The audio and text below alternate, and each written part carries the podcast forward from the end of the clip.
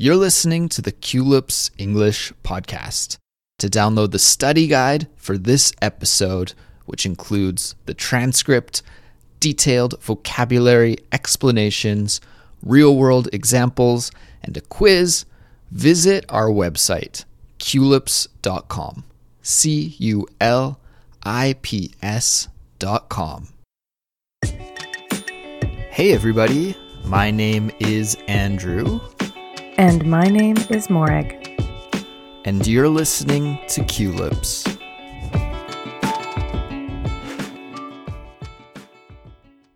Hey, Morag. Hey Andrew, how's it going? I'm doing pretty well, Morag. How are you? I'm all right. Is anything new with you? Yeah, Morag, I wanted to talk to you quickly about coffee because in one of our recent conversations, you mentioned that you have a new coffee hobby. And I also have a new coffee hobby, and I'm curious about if you're into it or not as well. And it is making cold brew coffee. Have you ever tried doing this? Oh my god, I love cold brew. I have been waiting for it to get a little bit warmer here in Montreal uh, before starting on the cold brew.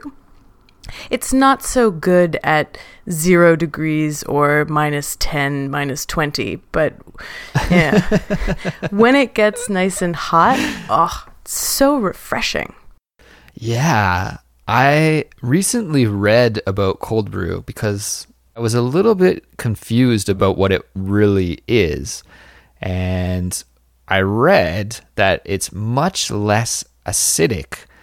So that it's better for your stomach. Like it's up to 60% less acidic than uh, regular coffee. And it's also much higher in caffeine. Yes, it is. So both of those things made me really excited to try it. So I've been enjoying cold brew coffee and to make it, I just have to put the coffee grounds into cold water and then I put it into the fridge for 24 hours. Then after 24 hours, I strain all the coffee grounds out and the remaining coffee is called cold brew coffee and I've been absolutely loving it. It's my new favorite thing. I think it's really delightful, and you can get a lot of interesting flavors from the coffee because it's been sitting so long. You can taste more a lot of the time. Absolutely. And I love how refreshing it is too. So, if any of our listeners out there haven't tried cold brew coffee before, I highly recommend it. If you want to try something a little weird with your cold brew, Mhm. try mixing it with sparkling water. I have always wondered what that would taste like. Is it okay? It's very strange. Some people love it, some people don't. uh, when I had it, it made the coffee taste shockingly sweet, as though there were sugar. Really? Yep. Huh. It was very strange. I would make that a next little adventure. I'll try it out. I'm actually sipping on a lime flavored sparkling water right now, but I think I'll try regular because coffee and lime doesn't sound like a good combination. All right, Morag. Well, let's get into our episode for today. We're going to do a chatterbox episode, and this is where we have a totally natural conversation about an interesting topic, and we let all of our listeners listen in to learn about how to talk about these things in English. And today, we're going to talk about game shows. Yay, game shows. Yeah. But just before we do that, I want to remind all of our listeners that there is a study guide available for this episode that includes a transcript, detailed vocabulary explanations, real world examples, a quiz, and also some prompts that you can use for journaling or for speaking practice. There's lots of great stuff in the study guide, and we custom make it just for Culips listeners. So if you would like to download the study guide, just visit culips.com for all the details about how you can do that.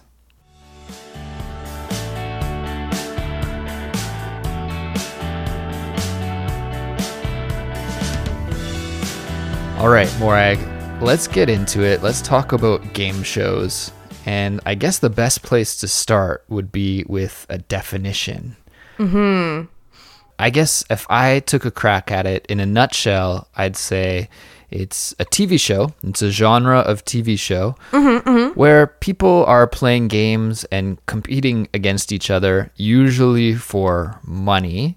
And a lot of times, a kind of trivia element is involved. So, answering questions about kind of specialized knowledge or Dumb luck. yeah, dumb luck. There's a lot of games that are based on dumb luck as well. And so I thought today we could talk about some of the more popular and famous game shows and also our favorite game shows. And maybe while we're talking about individual game shows, our listeners will get a better sense of what they actually are. Mm-hmm. So, Morag, do you have a favorite game show or one that you've watched in the past or maybe even watched now? I do have a few favorite game shows now, um, but they're a whole kind of different genre. So maybe can touch that a little later. Um, One thing that I remember watching all the time as a kid when I was sick was The Price is Right. Yeah, the price is right. I think that might be, in my mind at least, like the archetypical game show. You have dumb luck, you have guessing prices, you have big, shiny, like lights and loud sounds and ridiculousness, and it's very cheesy. Yeah, absolutely. The first thing that pops into my mind too when I think about game shows is the price is right. I think you're onto something there. Now, to briefly describe this show, it's an American show that's aired in the daytime. I think maybe around 10 or 11 in the morning. yep. So I was only able to watch it as a kid when I was sick and stayed home from school or during the summer vacation time. These are the only two times because it wasn't uh, on during the weekend. So you can imagine the audience, the audience that would watch this show were a lot of people who were retired or maybe people who are unemployed or people like housewives that stayed at home and didn't have to go to work. I think this was the main target demographic of the show. And it was really a show centered around money and shopping. Like, the goal of the show is to win as much money as possible. And to do that, you have to play these little miniature games where you compete against other players. And they're all centered around shopping, like, or money. They, for example, maybe they will show you a, a car and say, oh, you can win this car. And you have to guess the price of the car. And whatever contestant comes closest to guessing the price of the car, they could win the car. Did I do a good job at describing it? I think you did. That's that's pretty great. Um, it's pretty spot on. Uh, one thing I would like to uh, note about The Price is Right, though, is that it seems to have been on air since 1956. Nope, 1956 to 1965. And Okay. then a, a revamped version started in 1972 and has not stopped.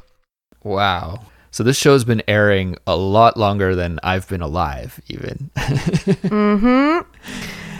I think one thing that's really important to note about The Price is Right is that it's really iconic culturally. So almost everybody will know about the show and will know some facts about the show, even if you don't watch it, right?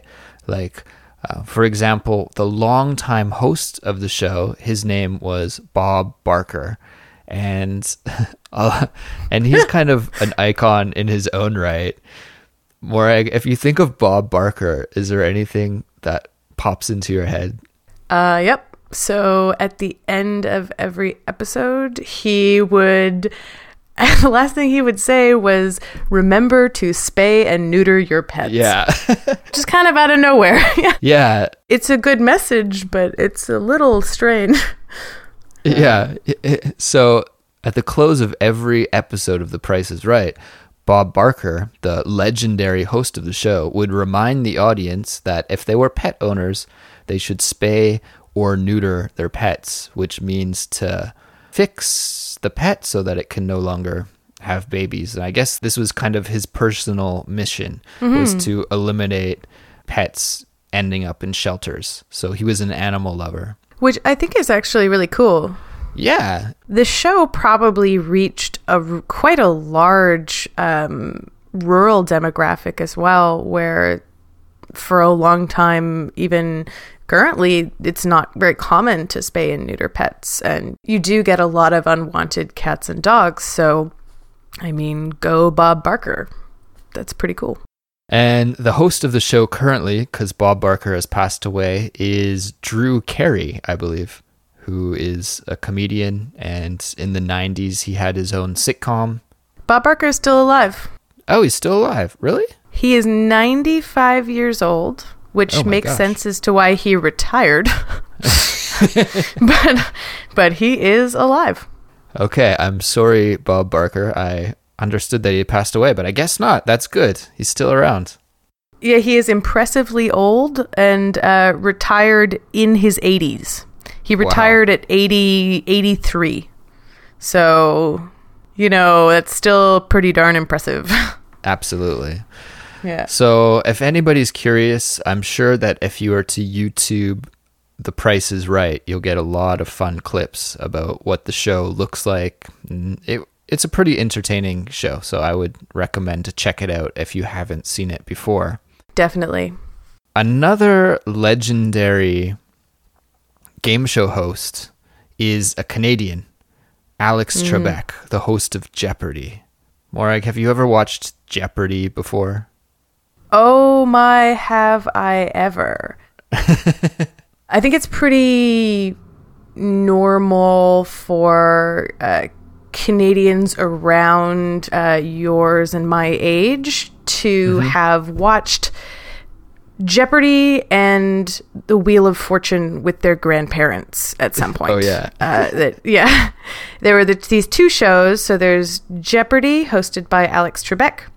Um, it's a more serious or more like uh, educational quiz show, really. Um, Yes. it has some difficult questions. It's more of a skill based thing, knowledge based thing. And then before that, right before that on TV, there was always the Wheel of Fortune, which is very much um, more of a chance based game.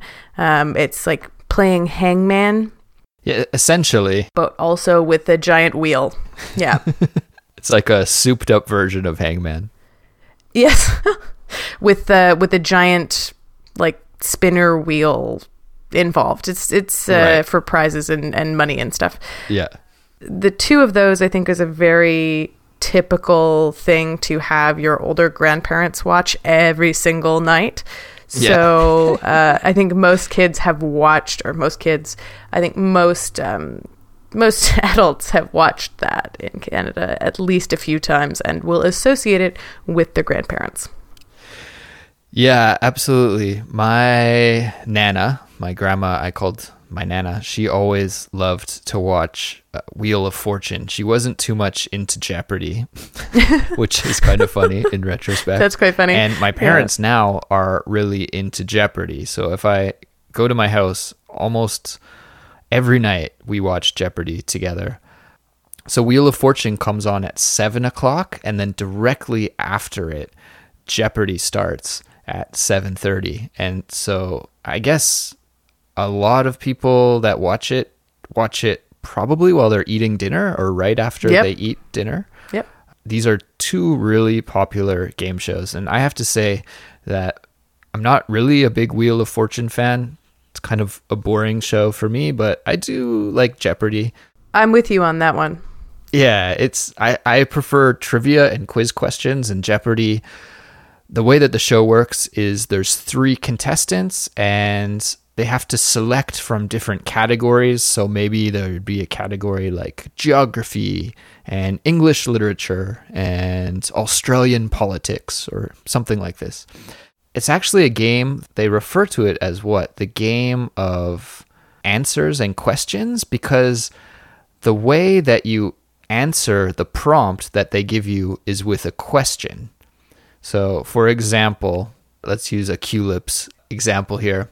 For example, if there was a Culips category on Jeopardy and I was the player and I talked to Alex, the game show host, and I said, Alex, I would like the Culips category for $200, please, 200 points. The question might come up and say, this Culips host was originally from the west coast of Canada, but now she lives in Montreal. And I'd have to say, oh, who is Morag? I'd have to answer mm-hmm. like this. I have to answer with a question.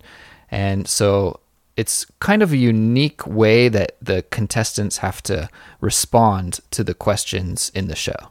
Yeah, it's it's quite interesting, and uh, I think that if some of our listeners wanted to try watching it, it would be a bit of a challenge, but would give you some really interesting vocabulary, some very varied vocabulary.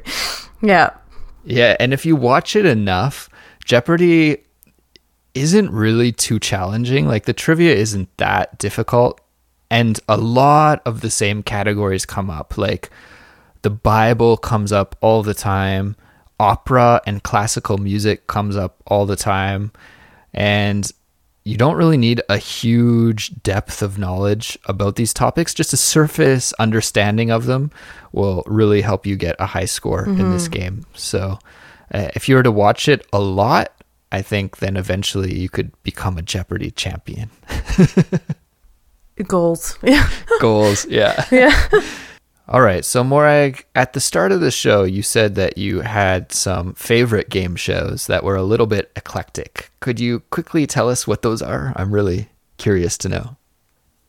Well, this is actually a pretty good segue from Jeopardy because my favorite game shows are a type of British show that's actually like a quiz show. Oh, cool. Yeah, so I don't know if you watch or have heard of QI. No, I haven't. Okay, so QI is a show and it's called Quite Interesting. And okay. it is a game where they have a host, and for uh, the first many many years that host was Stephen Fry. Oh, okay. Who is a yeah, who is a a very well known and beloved English actor and presenter. Mm-hmm. Um, mm-hmm. so you have him, and you have. Uh, his sort of foil sidekick um, on the panel, uh, Alan Davies, who's a, okay. a, British celebrity, and then you will have three other contestants, and they are almost always uh, comedians or personalities of some kind. Um, there's usually one sort of semi more normal person, and then you have essentially four comedians, um, okay. and they'll put up crazy facts and ask ask seemingly normal questions like, "How many moons are there?" Okay. and um and the answer to that one at one point was 2 and I think now it's like 30 or something.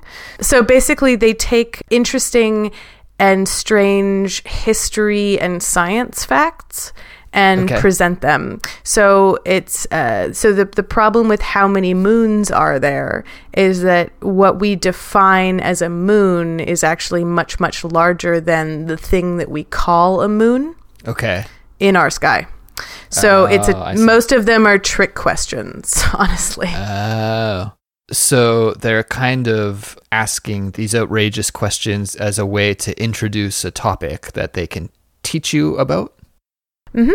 That's one part of it because you learn crazy and fascinating facts.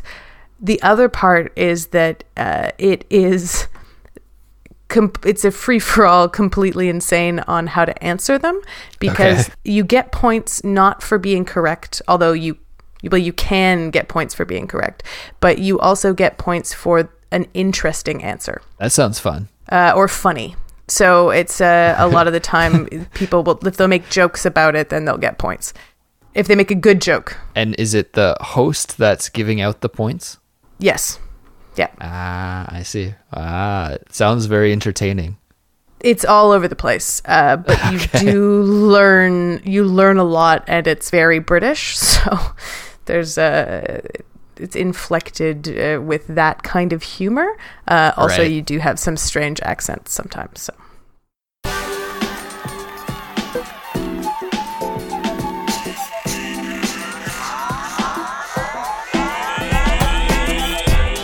Cool. Well, Morag, I think we'll wrap it up here because we are running out of time. So, just to recap, today we talked about game shows and some of our favorite game shows and iconic game shows, which included The Price is Right, Wheel of Fortune, Jeopardy, and QI. And once again, there is a study guide for this episode available on culips.com. And our website is also the place where you can listen to our collection of past episodes. So if you're dying to listen to more of us, please just visit culips.com and you can do that. As well, we are on all of the popular social media platforms Facebook, Twitter, YouTube, Instagram. If you search for the Culips English podcast, you will be sure to find us. And if you'd like to get in touch with us, you can send us a message. We do love to hear from you. Just send your email to contact at culips.com. We'll be back soon with another new episode, and we'll talk to you then. Bye. Goodbye.